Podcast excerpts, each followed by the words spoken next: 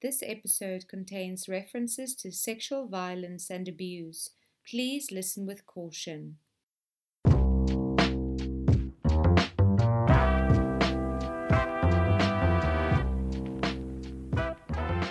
Hello and welcome to Air It Podcast.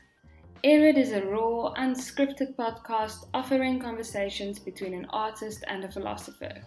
In this podcast, you can expect us to uproot, unpick, and redefine contemporary modes of thinking within the South African context. In each episode, we will do so by making eclectic use of various cultural text and theoretical disciplines. I'm Nicoline Berger.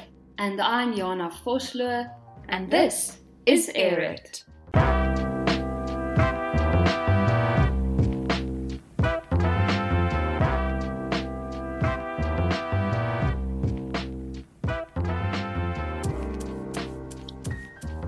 It. How are you?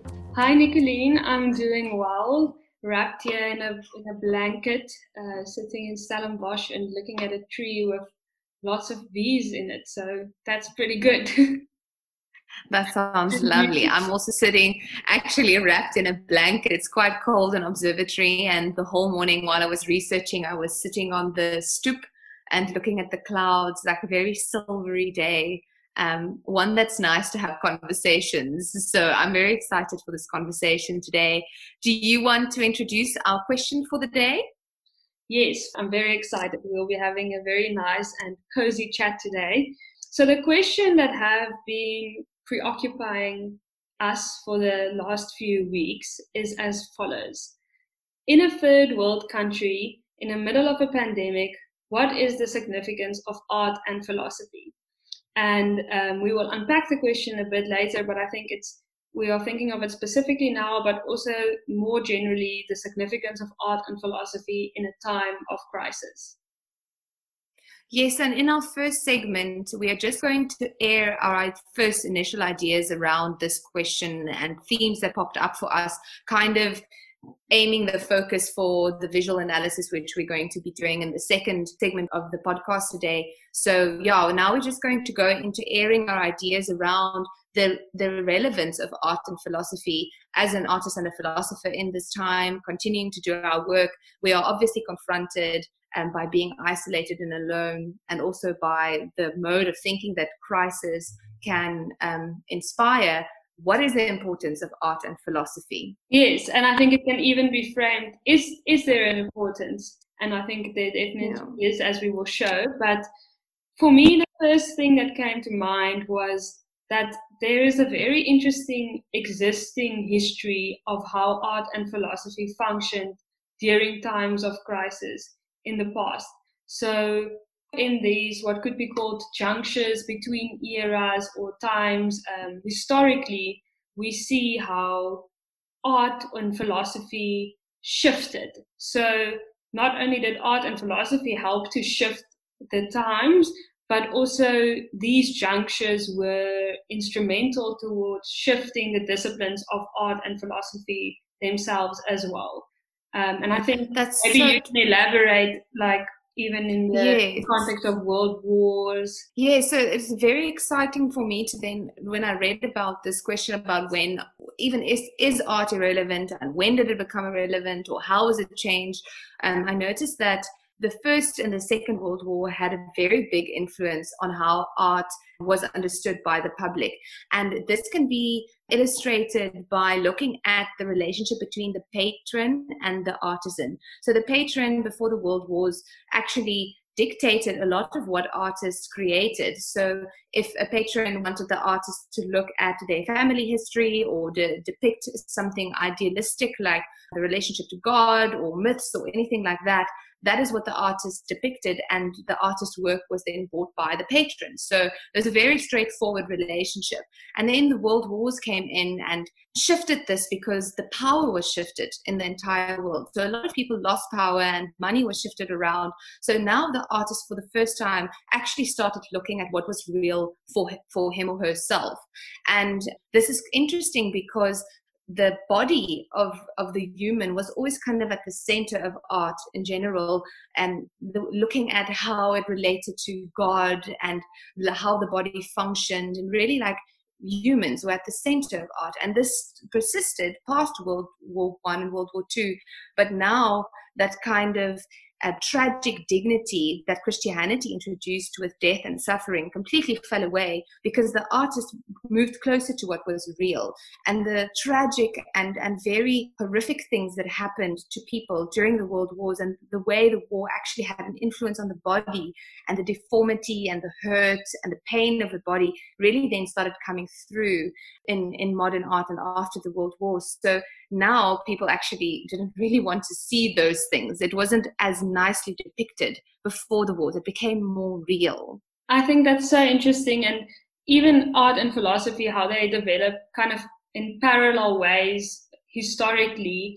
I mean, because you can say the exact same thing for philosophy or the discipline of philosophy, especially in the Western context, where mm. it the, the the theory moved away from trying to depict the kind of truth or essence of of humankind. It was at, by that time specifically men, but um, there was a, a, big shift from this kind of godlike metaphysical theorization to this kind of post Second World War when existentialist philosophy became so prominent and people were thinking, but the, the, the point of departure was not we get, get everything from God and this is the meaning of life. It was life is meaningless Mm. And so we definitely see how that also didn't just become this kind of la di da amazing truth getting through process through philosophy, but rather a quite gruesome type of grip that the, the current reality had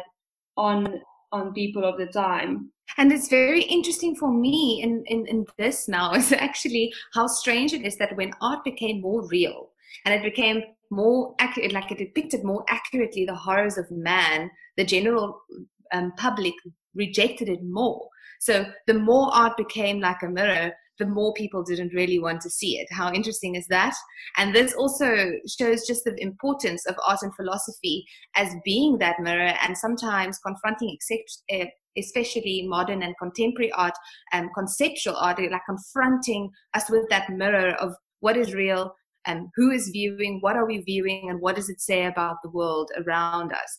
So that's just a very interesting when we think about the relevance of art. Definitely, and it it it's interesting how, especially what you said, with how the public became less interested, and and, and yeah. it brings about the question of why are we so why is it so difficult for us to deal with these very real questions? Why is you know if you publish on death and the horrors of death, that's not necessarily the best seller.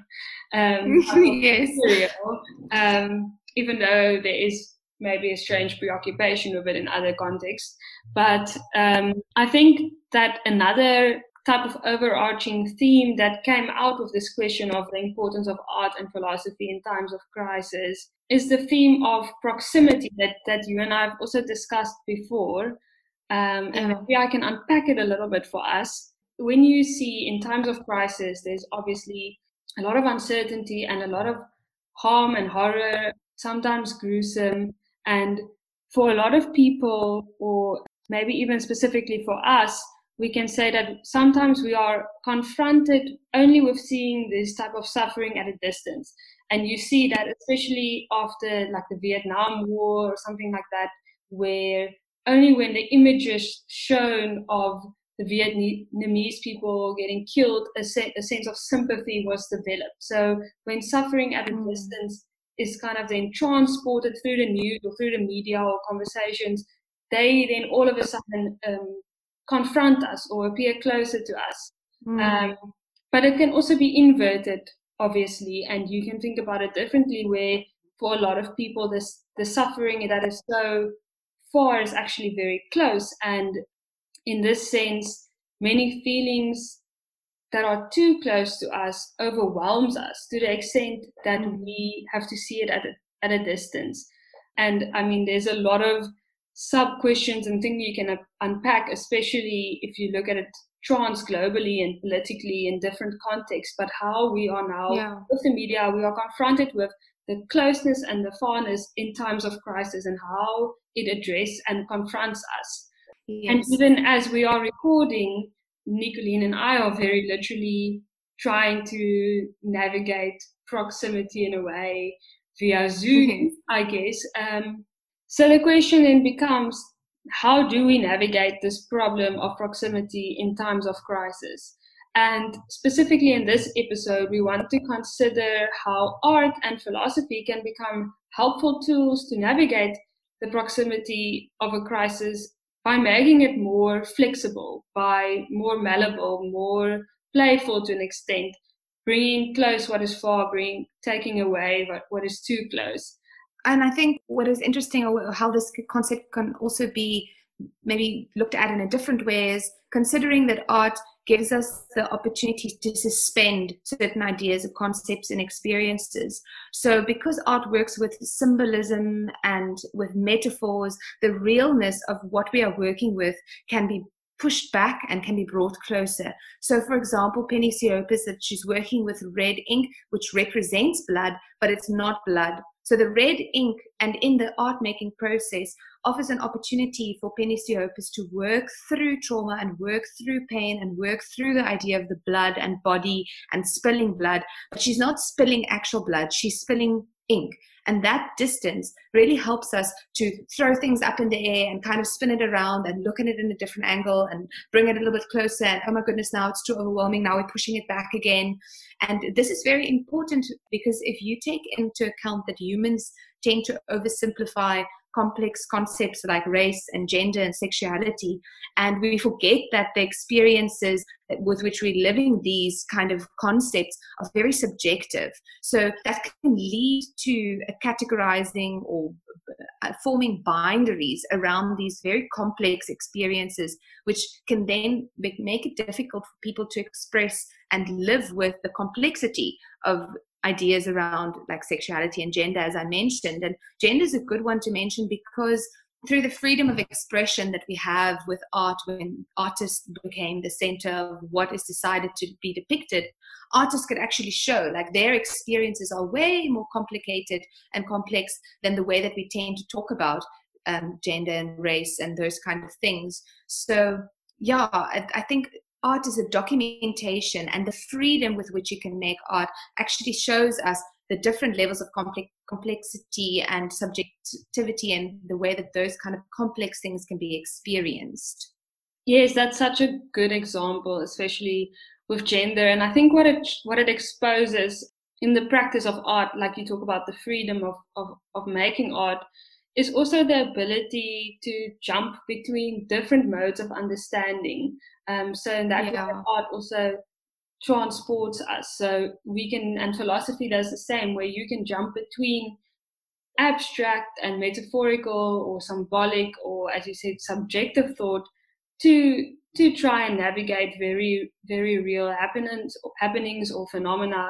Um, and we see the same with literature, where yeah, um, by telling stories, we are telling a, a type of story or bringing in narrative um, in a way that people can then see both the particular and the universal in very different ways.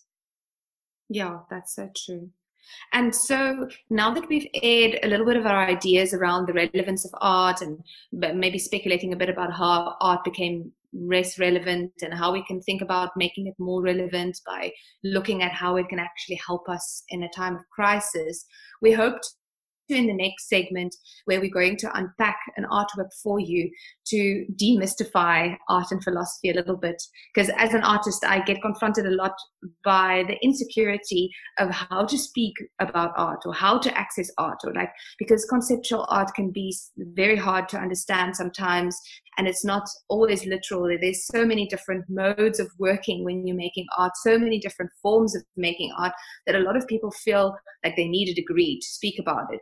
But essentially, and very, very like easily, art is just about speaking about what the artwork makes you feel. So if you're looking at it, what comes up for you? What do you notice? What do you feel? And uh, we're going to do a visual analysis for you so you'll also get an idea of how to just speak about what you are seeing Yes. And we hope you enjoyed this part of this, the unpacking. and part of this unpacking, I mean, I I think we mentioned in the previous episode we did visual studies together in yes. undergrads, and that's kind of where I mean I'm I'm not an artist, and um, practically I'm not very well. Nicoline will also challenge the idea of who who gets to make art, but what I did pick up was this type of speculative methodology where you just kind of wing what you say and that that process becomes part of the game and you just learn over time to do it maybe a bit more nuanced. Yeah i'm very grateful to be able to to take part in this type of speculative visual analysis again. So without further ado let's get into the next segment where we discuss and unpack our cultural text for this episode with the ideas that we just aired out in mind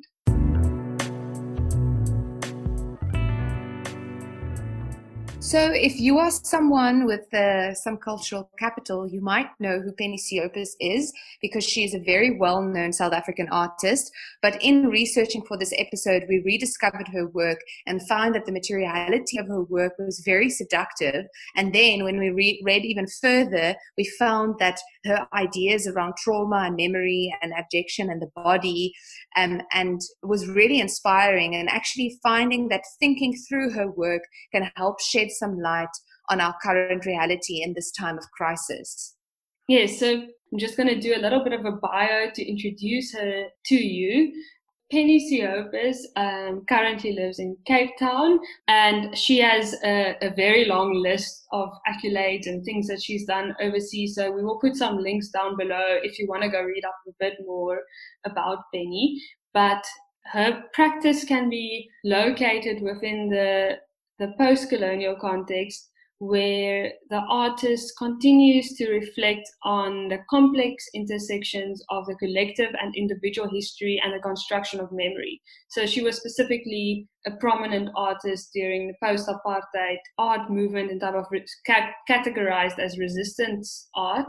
So her early interest in the feminist aesthetics has shaped her later explorations of violence, shame, sexuality, and more recently also grief her conscious use of materiality as a signifier, both throughout her media and in the embodied awareness of her own process, characterizes all work, whether in painting, found, object installations, or film.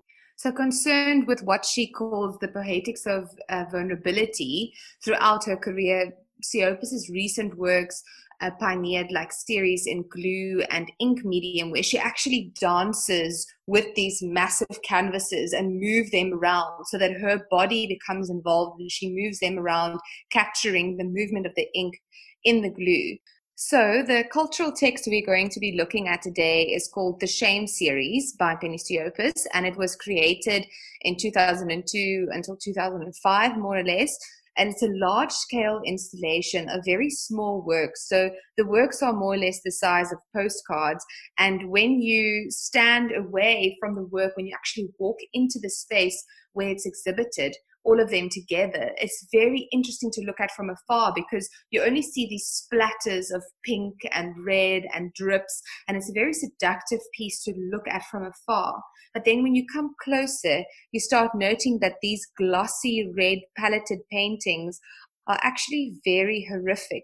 They talk about trauma, they talk about the body of a young girl and the vulnerability of a young girl and deals with the perceived shame of rape victims. So, something very interesting that Penny does in this work is she works with the text in combination with the image. She's actually used mass produced stamps with words like I'm sorry and other sentiments that are supposed to make you feel better uh, by being pretty and light. And, and she's actually used them to like stamp over the bodies and the shapes that she's made um, out of these blood splatters and, and driplets of, of ink and paint. And the words is sometimes layered and become almost like the, the tool that is used to abuse these bodies with. So they become wounds and they become marks and, and bruises on the bodies. And the way that Penny works with these is actually by creating the drips and the splatters first, and then going back into them and, and taking out and each little scenario a body and redefining where you can see a kind of more realistic imagery. And then she uses the words to to link to what is going on in that specific instance of sexual assault. And what's interesting is in South Africa, obviously the the um, statistics of sexual assault and abuse is very high, but in our society, in, it's not really spoken about as much as this we should because of this perceived shame around the victim um, of the assaulted. So yeah, it, it's almost like when you're looking at this series, you are looking at the losing of one's dignity within the full view of others, and uh, specifically the vulnerability of the girl's body and that kind of prepubescent understanding of the body and and then hiding the shame and the abuse that comes out of, of that time in South Africa. And I mean, if I'm, I'm staring at the, the images now, and it, it really is overwhelming how aesthetically pleasing these images are when you this collection of images and the colors. I mean, these kind of maroon, pinky, browny colors, almost similar to our Air It logo, but it's it's yes. you look at this and it's so aesthetically pleasing and it, it talks about the stream of proximity of from far it's this this beautiful aesthetic body of work and up close you are confronted with this horror and what's interesting about this is that when you're far away, the, the colors are seductive, but when you come closer, you realize that, that they're supposed to speak about bodily mess. They're supposed to speak about the, the, the insides, you know, the blood and the horrors and the horrific things. So it's very, the experience of looking at these images because of the way that she's built up the mediums and because of the glossy effect of some of the, the enamel paints that she's used. And she also uses mirror paint, which is also like kind of glossy effect that you can get because of that effect, there's a very bodily and visceral experience when looking at these work. This this work, when I saw it, I was immediately reminded of a concept, or it's it's it's characterized as an art movement called abject art um, that developed in the 1990s. And definitely, the the philosopher that I actually did my honors essay on, um, called Julia Kristeva, she she wrote a book called Powers of Horror: Essays on Abjection, and that was um, published in 1980, and it speaks exactly to this this concept of the abject speaks to this reaction that we have when we are confronted with horror and something gruesome, especially in in a bodily way, in this kind of carnal, fleshy yes. type of horror. And I think it's interesting how we can bring Penny and abjection and the, the theme of proximity and COVID 19 all together in very interesting and interrelated ways. But maybe I will just quickly talk a bit about how I see the abject or how we can understand the abject as a powerful way of once again using abstract or um, complex thought to, to understand these type of phenomena of dealing with horror.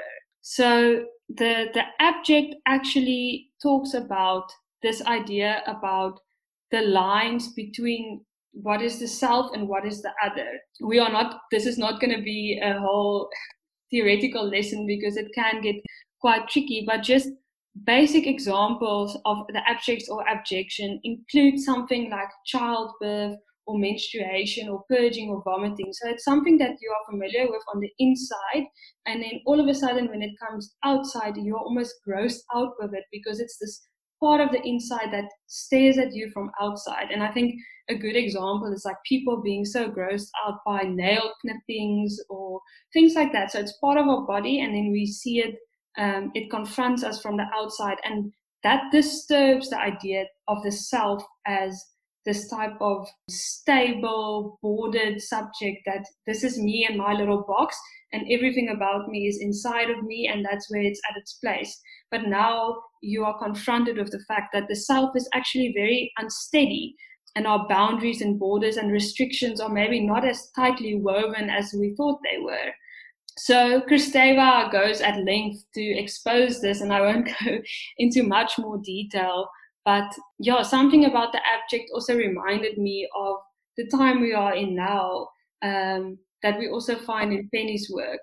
Yes, and something that's really interesting to me that I just want to highlight is um, the strangeness of when you look at at art that brings in the abject, like in Penny's work, where you're looking at the, the, the splatters of paint and how it runs, and then you realize that they're supposed to speak about the body and about blood, and then brings back in abuse is that we don't like to think of that border that you mentioned of our clean, perfect body becoming more closer to to other things so that that what is outside of me and what is inside of me is blurring so that when i'm talking and my spit is flying all over the screen i don't want to think of my spit as being part of this i of this subject of this me so that the spit can say something about nicoline. So that's a very weird and interesting thing and i think it's a very uh, important border that we need to consider in this time of coronavirus Yes, and I mean, I'm just thinking of a great example could be the, the masks that we are wearing currently. Uh, yes, definitely. Globally. So for me, it's interesting actually that the mask can be seen as almost this defining moment that made coronavirus or COVID 19 real in South Africa.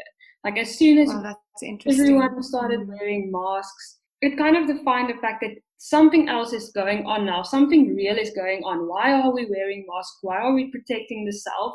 And I mean, medically, it's interesting because it's it's more that you are not protected from the virus. You are just stopping a part of yourself being spread, the droplets being spread on others. So it's it's literally this kind of containment of the self, where now all of a sudden your spit and your droplets and everything is is close close by, um, contained, but then at the same time, this masks, there's an uncomfortability with it. People are saying, I'm hearing conversations of, oh, it's so difficult. I struggle so much. I don't, I don't like it. Um, and it kind of, maybe it destabilizes our boundary of the self a, a little bit. Maybe it reminds of that there, the boundary isn't as solid as we thought because all of a sudden my droplets can go away and spread and there's a virus that comes in so maybe we are trying to protect a border that's actually so unstable in the first place. That's so true. And Jana, this is just a very interesting note that I want to put in here about the time I lived for a year in Korea in 2018. And there it's very common to see people wearing masks because they had a, a respiratory diseases there before that was quite um, big in, in their country. So there's an awareness around wearing masks when you are sick that is not, um, that before COVID 19 wasn't really prevalent in South Africa.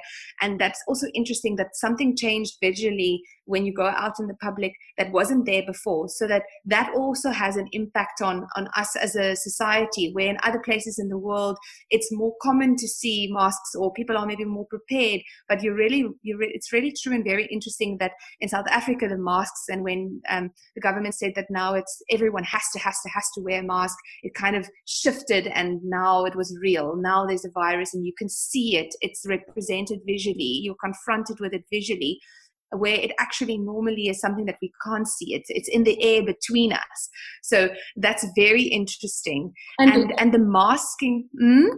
Sorry just one more note on that that i'm thinking of now as we're speaking is also the impulse that we have to make these masks pretty all of a sudden. Yeah. Because where the mask is actually a reminder of a reality at the moment that is quite gruesome. People are getting infected, people are dying, it's it's affecting people economically. But we have an impulse to put patterns of flowers and little cute doggies and whatever we can think of. So once again it it speaks to Penny's art also where it, it looks it's trying to put the, the prettiness or whatever as a disguise of, of the horror that's actually going on. Yeah, well, she's using that in terms of scale as well, right? Where we said when you're walking into the room, the scale of the work is very, it's very big and it's very seductive to look at. And with this effect of creating small works that first you see as very seductive from afar, she's masking the horror also. So there's also that idea of masking coming in there. Mm-hmm. Um, but yeah, so I think what's interesting, um, what what you said about making things pretty, kind of brings into an interesting thing of art and how art actually pushes the parameters and challenges the norms. So it questions what is accessible, and and it, and it, art also brings out the controversial. So when you look at Penny's series, it's actually quite hard. Like we keep talking about the horror and the trauma. It's hard to look at it and stay with it, with the realness of it. And those that kind of realness and and how hard it is to look at art can also be the thing that actually motivates people into action. And this is for me when we're thinking again about the initial question what is the importance of art? What is the relevance of art in this time? Is this ability to actually move people into action. And an artwork that really illustrates this for me is um, The Spear, where Jacob Zuma was painted by Brett Murray and his genitals were exposed. And then the, the act of painting the exposed penis of the president just the act of painting it. So to make a two dimensional painting of that moved someone into painting with paint over that painting and covering it up in a protest action, right? How interesting is that? That just the act of painting something can move someone else to again take up the medium of paint and paint over it in an action of resistance. And then this also brings to mind the burnings of, of, of artwork works at UCT that happened a few years ago and how art can definitely say a lot about what is what is happening in our present and what is current and it can really bring out the controversies and the things that we don't want to really speak about.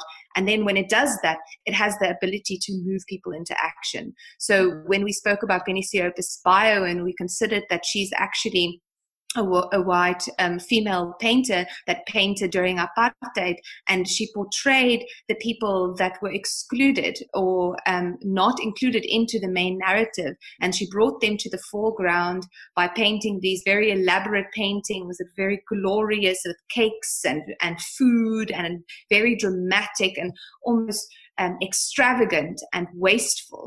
And she did this and she brought the female body into this as well to bring to the foreground the people that were being suppressed and being ignored. So that's also a way that the art can really depict what is so, so powerful and then move people into action. Yeah, and I'm thinking once again also of when you when you mentioned the resistance art, even with Rhodes Must Fall, when um, the one artist as a as a performance art took his own feces and threw it uh, or was it his own thesis? Now I'm, I stand corrected. Um, but it was a powerful political statement, and a lot of people yes. were initially so disgusted by it that they were angry and they were moved to action by kind of protesting and dismissing the movement. And once you actually you read the art, the artist statement and understood the symbolism and how it spoke about class differences, and I think the sewage removal and broader themes, it, it once again showed how art confronts these realities. And I think if I think of a, a, philosopher, or I spoke a bit in the airing it part about what happened post the Second World War with the existential philosophers, but confronting these existential realities is another way in which philosophy and art can mediate our proximity to these vulnerabilities. And I think specifically about dealing with matters such as death and grief that is also at the mm. forefront now with COVID 19. We are confronted with the fact that, that people die and ex- and that we are going to die. And that, yes. And, and what is so interesting, and I, in the beginning of the pandemic, my, um, my dad gave me a little bit of pandemic reading, and one of it was Albert Camus' The Plague, which was published in 1947. So you can see the, the post war timeline there. Um, and there's lots of videos and um, things explaining this novel, so I don't want to go into it, but it is basically a small village in France. Um, and this this rat plague comes, and it also deals with how people are the type of denial and then how it progresses. But some of the philosophical insights that comes from this piece of literature is what Camus, what uh, what Camus is trying to say is that we are already living in a plague in the sense that we are always susceptible to sudden death. It's not like being alive is always for, for Camus, at least, an emergency in itself. And now with something like a pandemic or a plague, it's interesting how now all of a sudden, all of a sudden, death becomes this emergency that is actually just something that is masked in our everyday life. So for Camus, or he would say that plague or no plague, there's always the plague um, type, kind of haunting us. And it's only our daily habits that distract us from the fact that we are immortal, that we are almost said immortal, that we are mortal. um, and that we sometimes choose to ignore also our proximity or closeness closeness to to death and this is something that the pandemic reminds us of and um, something that i noticed is this language that we use in terms of overcoming the, the pandemic um, in america mm. trump you see this kind of war against the virus yes. and this is so mm. dangerous because no one is immune to vulnerability and we know that people are some people are way more exposed to death and violence on a daily basis, mm. um, especially in third world countries. And to talk about this war on the virus, in a way, I think reestablishes also a war on our vulnerability, our primary vulnerability, yeah. where we face death.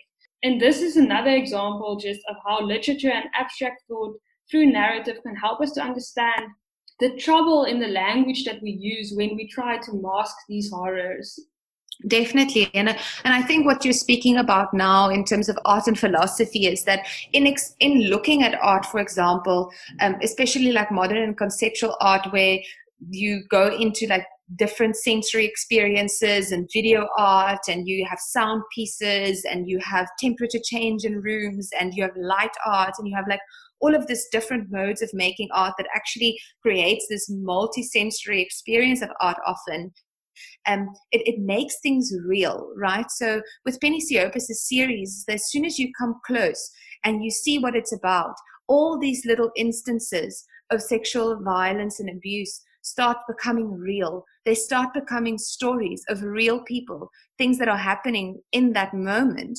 And um, in a way, this is the art, like in the way that the artist curates the exhibition, this kind of pause that art invites is something that I want to mention. So there's this distance in museum theory we we studied this where you realize when people view art there's always this kind of distance and then there's a pause there's an amount of of minutes or seconds that you consider a piece of art and you move on and wherever this behavior was learned on there's a pause that we invite into viewing art that we don't often do with the rest of our world.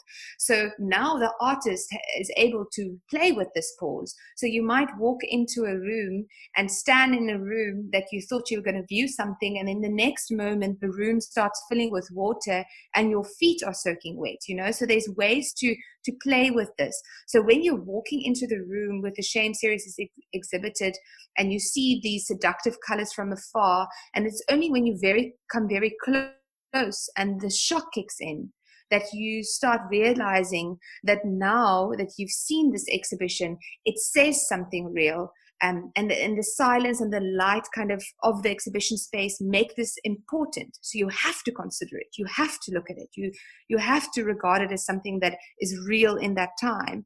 And and it brings the reality closer of others. So what you just said about the plague and and about the different experiences of of this the virus at the moment in south africa is that art and philosophy and in considering these with that pause that is given when it makes things real is it brings other people's experiences closer to us and we can actually acknowledge that there's more than one way of experiencing the vulnerabilities around living. And that is also it's not just and what what brings the discussion of proximity and, and the philosopher judith butler also talks about is by bringing these things closer whether it be through art or for, for philosophy, it's also a call to action. It's a call to respond mm. because it's something to be confronted with the horror and for it to become part of in your periphery all of a sudden. Um, Definitely. But it's something else then to start asking ethical questions of can I respond or how do I respond and to who are we yes. to respond? Is it only to those close and near to us or do, does it transcend the kind of borders and boundaries of belonging so, yeah and i think i think this this is interesting because what happens when you're viewing art is and i also believe this is that the, the the artwork looks back at you you know the object stares back and this kind of relates to abject theory when you go more into it it becomes that part of abject theory becomes very interesting when viewing art is that the object, what you are looking at, is actually in the moment of looking, saying something about you, because it's the moment where the material world is tur- turned into language and where it's it, things are becoming real through looking at art. So uh, an example of this can be experienced in um, Marina Abramovic's work titled The Artist is Present, where being looked at by the artist, looking at the artist, being the artwork that is looked at in the audience in the gallery, all of that becomes the subject of the actual art piece. When um, abramovic looked at say she invited people to sit down and look at her. But then obviously in that moment of looking and in the video piece it's very evident as soon as the person sits down to be looked at by her something happens to them they realize, oh my goodness, I'm actually, I didn't just volunteer to look at her. I volunteered myself to be looked at. And, yeah. and in Abramovic's, yeah, and in Abramovic's other um, piece that always excites me so much, it's called Rhythm One, where she put out a lot of objects on a table, different kinds of objects like a rose and a scissor and a gun, but she had a lot of different kinds of objects. And she scattered them on the table and invited people to do whatever to her body. She was standing in the room with these objects to do whatever she want they wanted with her body. And of course, a lot of hectic things happened in that moment because there was even a gun involved, if I'm not mistaken. Yes, yes, there was a gun involved because someone just like initially like stroked her with some of the objects and like then someone else came up after a time and used the scissor to cut off her dress so her body became exposed and then someone used the thorns to scratch her flesh the thorns of the rose. And then when someone picked up the gun and pointed the gun at her the museum curator actually interfered um, and and stopped the the piece. So when you are looking at these pieces again with this shame series of of um, penny bringing it back to that one. Mm-hmm. Now you've seen these instances, you understand what they're talking about, you've read the statistics in, in the artist statement and understand what they're saying about the realities in South Africa and about the statistics of, of abuse in South Africa. And then the question becomes are you just going to walk away now and drink a coffee at the museum cafe? Or what are you going to do? You know? So again, art is very uncomfortable often because in the moment when you realize that this object is staring back at you, and then in this moment of looking and understanding what reality it's speaking to, it's asking a question of you. It's asking, what are you going to do with this information? So, with who who are in crisis again with COVID nineteen? When we're looking at art around this and we're thinking around this, there's a kind of responsibility or an obligation to act when these things are made real through art and philosophy. So, in other words, these art interventions or modes of philosophical or abstract thinking prompt us to really interrupt our perceived notions of what and who we are in proximity to and type of alter it. And as Nicoline said, there's a there's a sense of responsiveness to it.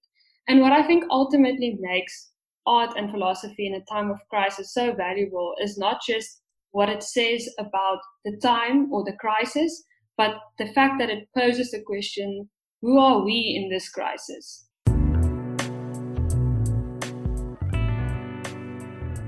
as illustrated in the discussion that we just had in the previous segment of our podcast, it becomes really clear that art and philosophy are quite important disciplines that can help us in times of juncture in history. We saw, and we also saw that in times of crisis, it can help move people to action and create a platform for relatability. So I just want to mention again that in South Africa, we have a very rich history of resistance art, and there's actually a lot that you can go read up on. Penny Siopis is just one of the artists that worked during that time. But it is a little bit ridiculous, don't you think, Jana, that we need to ask the question about whether art and philosophy is relevant, considering this rich history? Yes, and I think also a lot of people say, like, make the argument that in a third world country, art and history are kind of not not accessible enough or that it's too abstract in countries where poverty lingers or something like that. But I think what our South African history, especially our rich history of art, shows us is that these concepts are actually very prominent in third world countries as well. And something that I can think of in in terms of philosophy is the, the whole notion of the African Renaissance that was pioneered by Thabo Mbeki. And it, it drawed on this idea of post conflict, post colonial, post apartheid.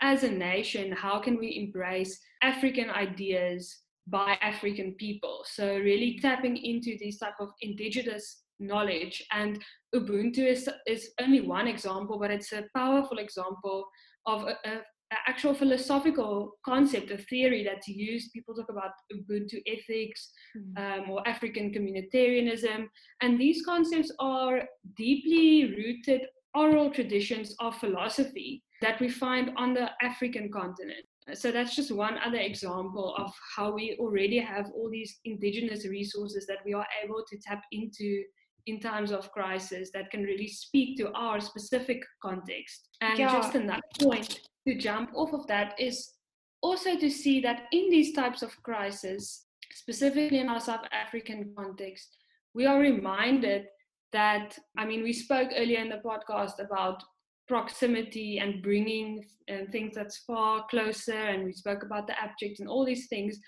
But another point, just to maybe echo here, is that we are reminded of our differential allocation of precarity, as Judith Butler would say. So we are all vulnerable when we think about death and grief that is now particularly relevant in in times of COVID 19. And as we've seen with philosophy, these are questions that are actually there all the time. And um, by being able to, to recognize that people are grieved differentially, the way that the, the type of person that we have in mind that are almost worthy of a certain statistics, how we mourn, we don't mourn certain rates of gang violence every day in the same way that we mourn the coronavirus cases. And there's a lot of complexity to that point, but I just think it's it's important to remind ourselves that it's not just we are not just universal subjects, essentialized subjects, but rather there's a lot of particularity and com- complexity and art and philosophy can help us navigate those complexities to be more tactful in the ways that we speak in times of crisis. Yo, that's so interesting. And I think another point relating to this idea of, of why should art and philosophy be regarded as important in a third world country country in the context of corona is also that we can't really split um, the way that we think about creativity and the way that we think about innovation and imagining the future. Like, so if we are in this very, very, very stressful time art and philosophy can actually help us imagine how we can build a society that actually allows for more people, like you say, to have grievable lives, for more people to be acknowledged as important and to be included in society. And so, if we then look to art to show us where people are being left out and to talk about these uncomfortable issues, then it can actually also point us into a direction of how can we improve in the future? And how can we think through idea structures and understand that the way that we are living now isn't set into stone. It can be changed. It can be also thrown up in the air spun around like we said earlier and looked at from different angles so that we can really have a creative approach to how we imagine a living together and and sharing this wonderful country that we have and with that, thank you so much for joining us for this episode, the first episode where we unpacked a, a visual um, example of a cultural text. And we're going to be doing this with quite a few other kinds of texts. So we might not be talking about art every single time, but we hope you will join us again. Thank you so much. We had so much fun researching the content for this podcast, and it was really a powerful way for us to also work through our own thoughts and process our feelings in this time. So we thank you for joining us on this platform and we hope it can do the same for you.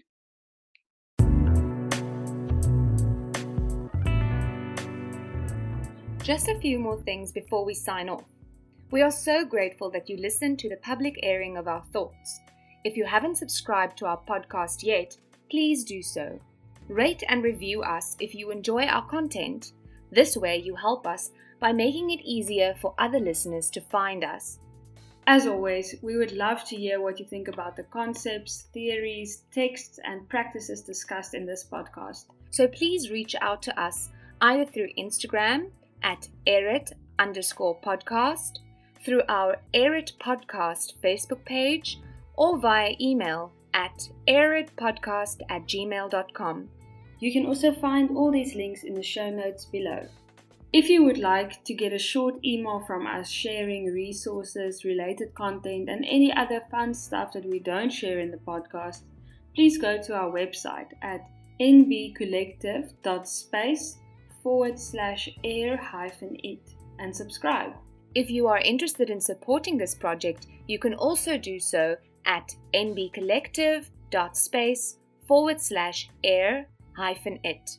And remember, just like laundry, sometimes putting those stuffy ideas out in the air can help freshen them out. Until next time, stay, stay stimulated. stimulated.